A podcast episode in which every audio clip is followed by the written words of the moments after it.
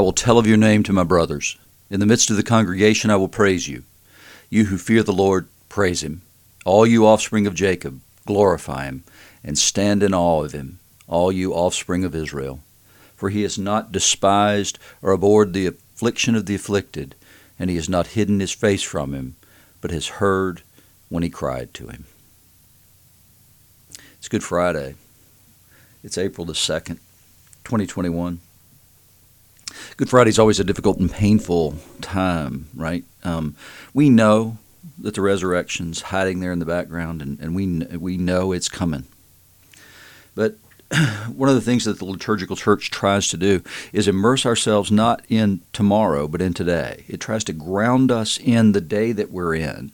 And so, what it is attempting to do with the services of Holy Week is to ground us in that moment so that we can stand at the foot of the cross. We can walk the Via Dolorosa with Him. We can see through, partially through eyes that don't know about the resurrection. And we're, the point is to try to immerse ourselves in the death, in the suffering, in the horrible, horrible events of Good Friday holding in abeyance the truth of the resurrection so that we might know the desperation of the apostles, the desolation of Mary.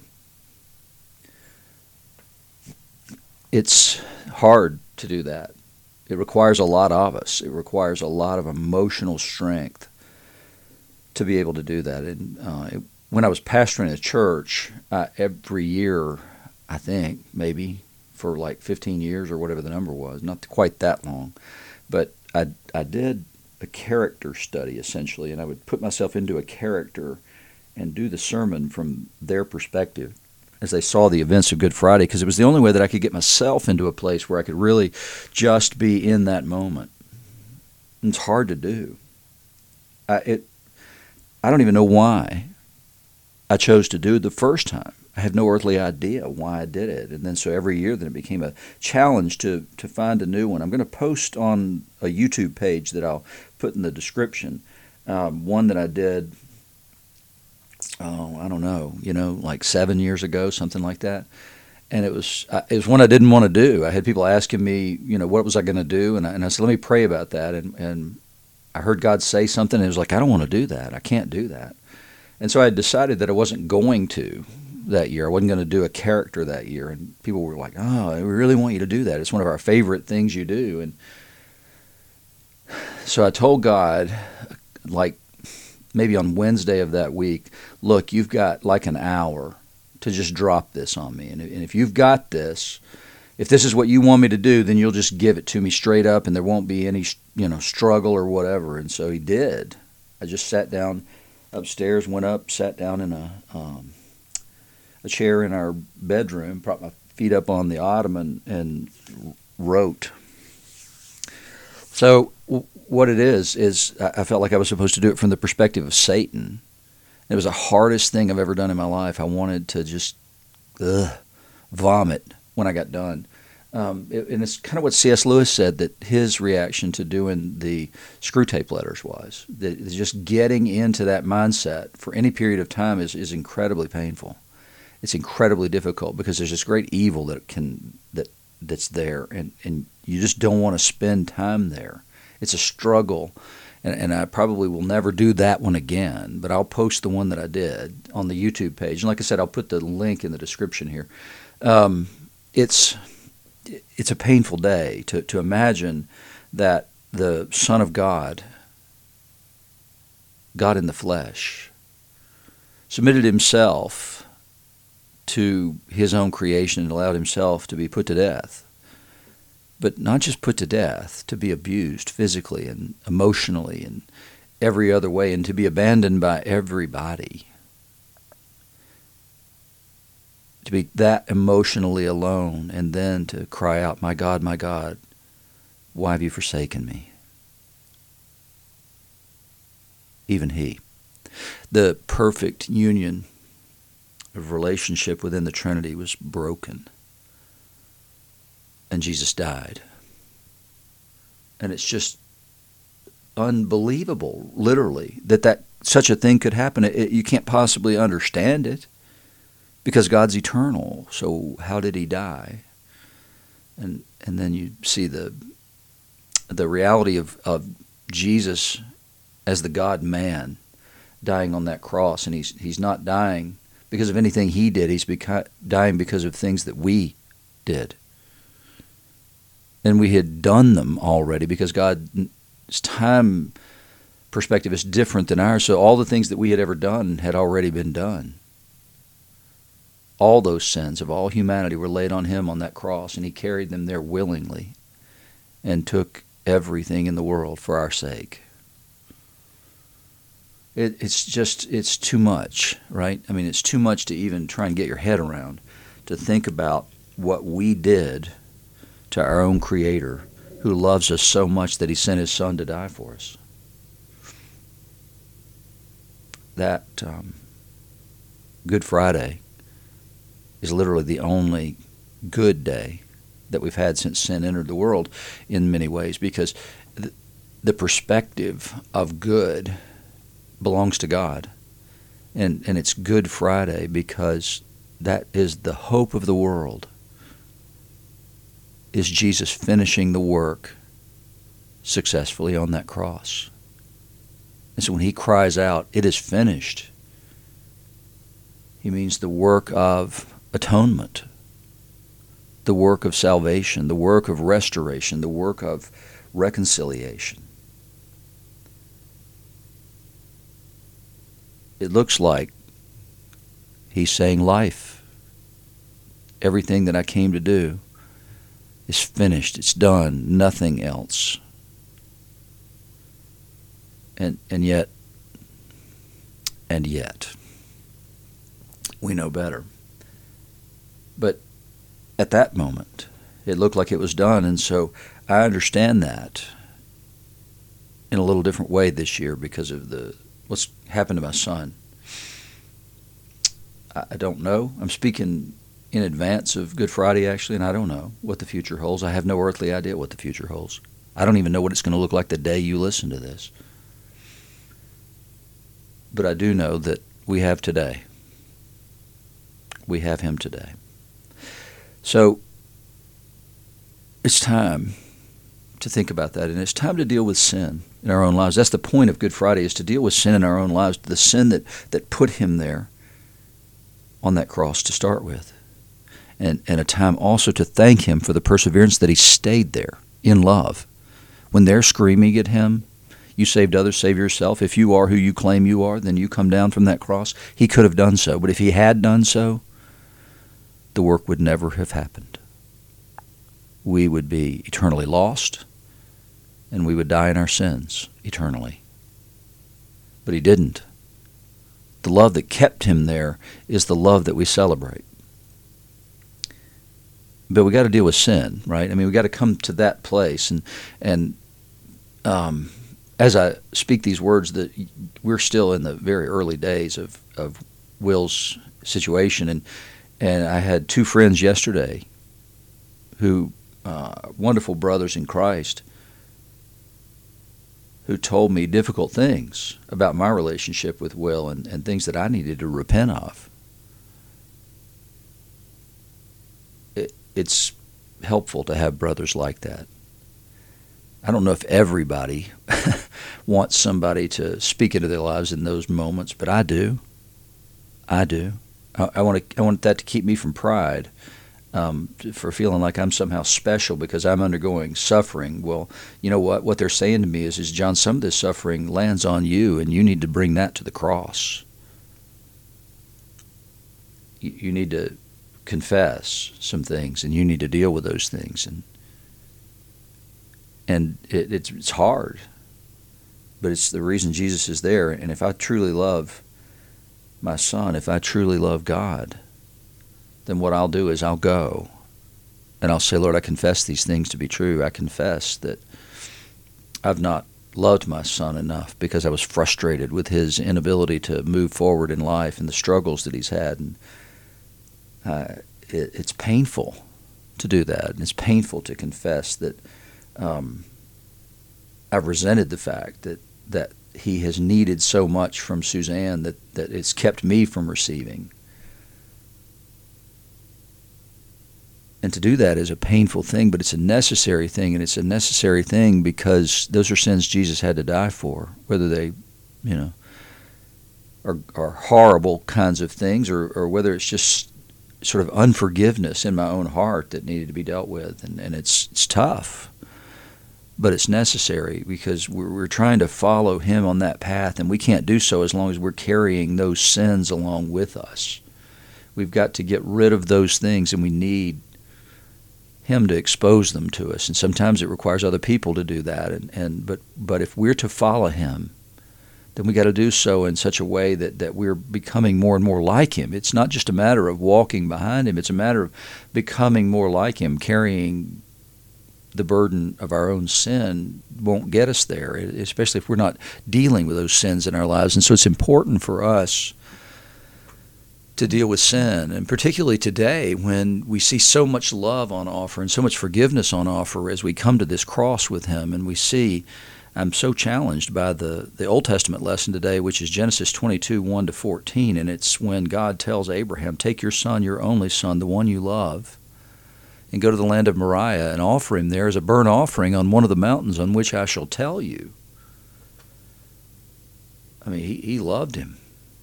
Abraham loved Isaac, and now he's being told to take him and, and sacrifice him. Well, what kind of a God does he serve? I mean, Abraham knows that God's been good to him. He's prospered him and blessed him, and he's given him this son, and this the promise that he made to him was to give him this son, and now he wants him to take him and sacrifice him. We think that he's probably about the same age Jesus was when when he died. Isaac, that is, not Abraham. He's much older. Isaac's not a little boy. And this whole thing begins with after these things, God tested Abraham and said to him, Abraham. And he said to him, Here I am. And I can remember 20 years ago when I first went to seminary, there was a song, and you, many of you, I'm sure, know this, and it was older than that. And but it was, Here am I, Lord. Is it I, Lord? I've heard you calling in the night. I will go, Lord, if you lead me. It, man, Abraham hears God call his name, and what a wonderful thing. And, and he says, Here I am, right here, ready for action, sir. And that's the action he's called to. And what's amazing is you see this after these things God tested Abraham. I was teaching a group of older men at one point, I don't know, 15 years ago, and, and we were going through the book of Genesis, and I told them when he got to this, I said, I absolutely despise this.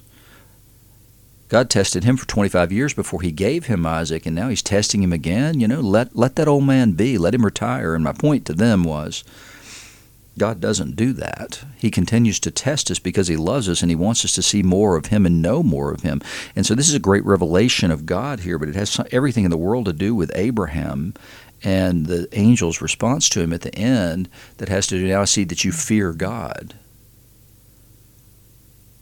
That nothing matters to you more than Him, but, but He gives him back His Son in love. And He recognizes again the renewal of the gift of Isaac is what happens here. But but Abraham loves God enough that he's willing to do anything, no matter if it makes no sense at all. Um, Kierkegaard wrote a wonderful, wonderful treatise on this, and and he talks about the teleological suspension of the ethical, and, and what it, what it's saying is is that he's keeping the end in mind, that that the the ultimate goal is is pleasing God and knowing God and therefore he suspends what he believes to be ethical behavior and is willing to engage in something that, that even Abraham believes to be wildly unethical, which is to kill his son in a sacrifice to the God who gave him that son.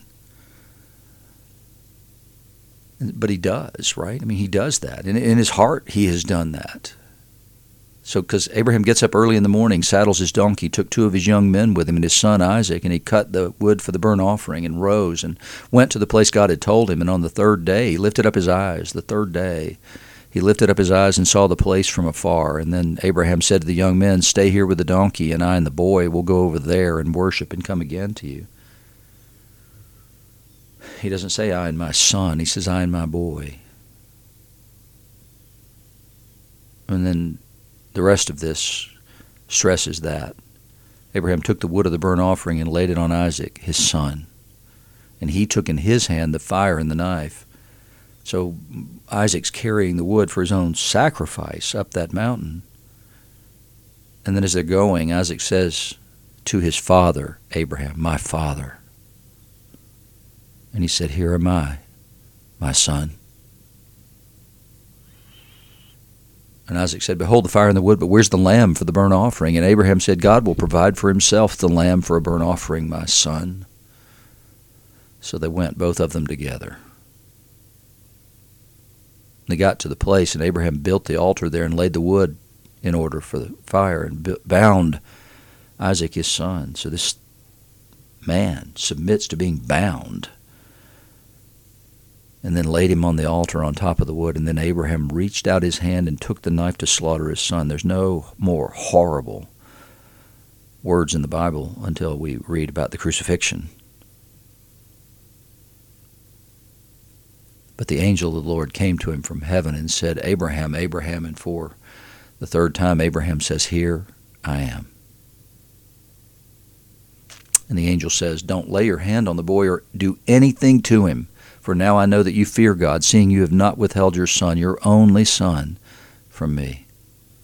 And he lifted up his eyes and he looked, and behold, there was a ram caught in a thicket by his thorns, by his horns. And Abraham went and took the ram and offered it as a burnt offering instead of his son. He had to make an offering in that place because he was just given back his son alive. And Abraham called the name of that place, The Lord will provide. That was close. That was close, but it's it's the preview of Good Friday when God didn't spare his only son, but sent him to die on two pieces of wood. Hands pierced, side pierced, head pierced by the thorns, beaten, bloody, raw, stripped naked. The derision of the crowd, the betrayal of his own apostles, which we see in Peter in that lesson for today, where Peter says, well, Lord, where are you going? And Jesus said, Where I'm going, you can't follow me, but you will follow afterward. And Peter said to him, Lord, why can I not follow you now? I'll lay down my life for you. And Jesus says, Will you? Lay down your life for me? Truly, truly, I say to you, the rooster will not crow till you have denied me three times. You'll lay down your life for me, Peter. He will, ultimately, lay down his life for Jesus, but not this day. Not this day. He's not ready for that yet. He's not man enough yet to lay down his life for Jesus. He's still fearing too much of man. And that's what happens. Peter fears man. He fears what might happen to him if he claims Jesus as his Lord. He got over it because of the resurrection. He writes in that epistle today concerning this salvation the prophets who prophesied about the grace that was to be yours searched and inquired carefully.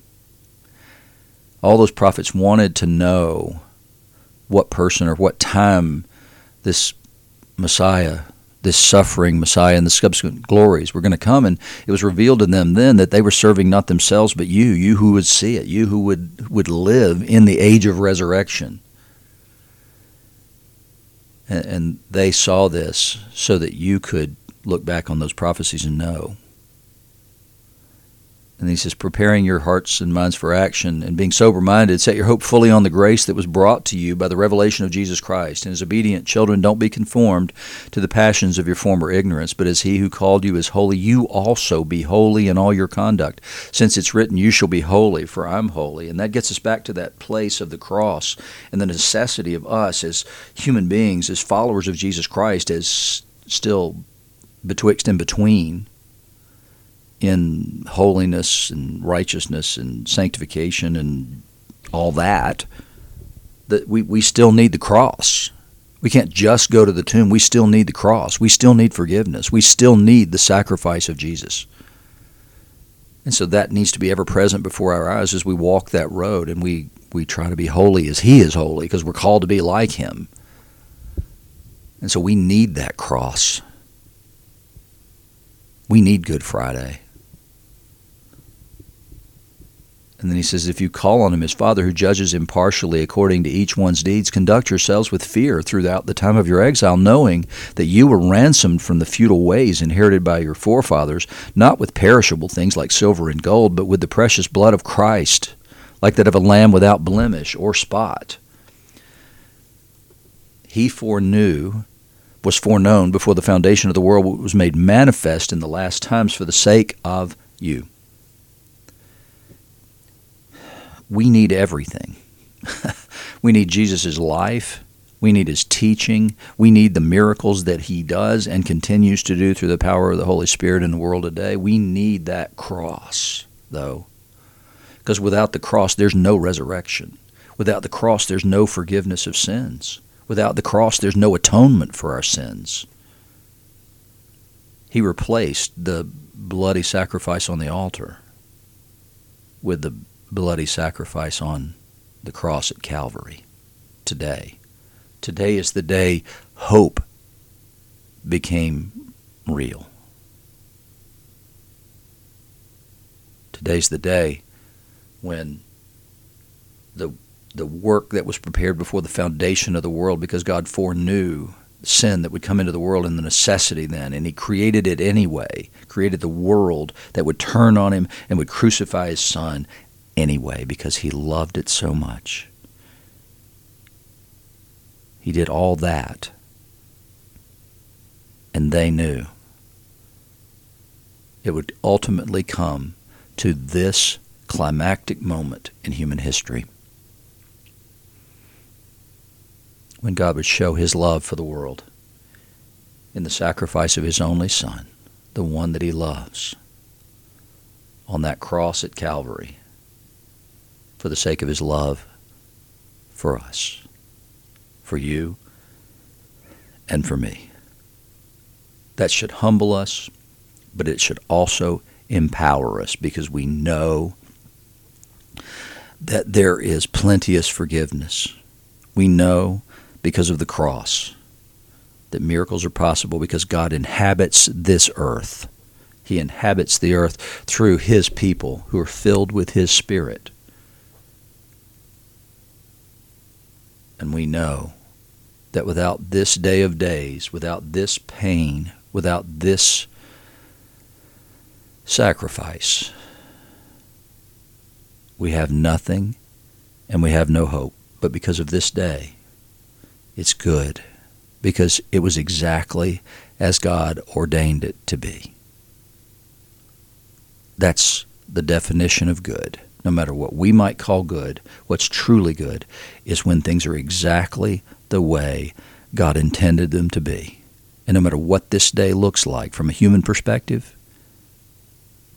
it's a good day because it's exactly what God intended.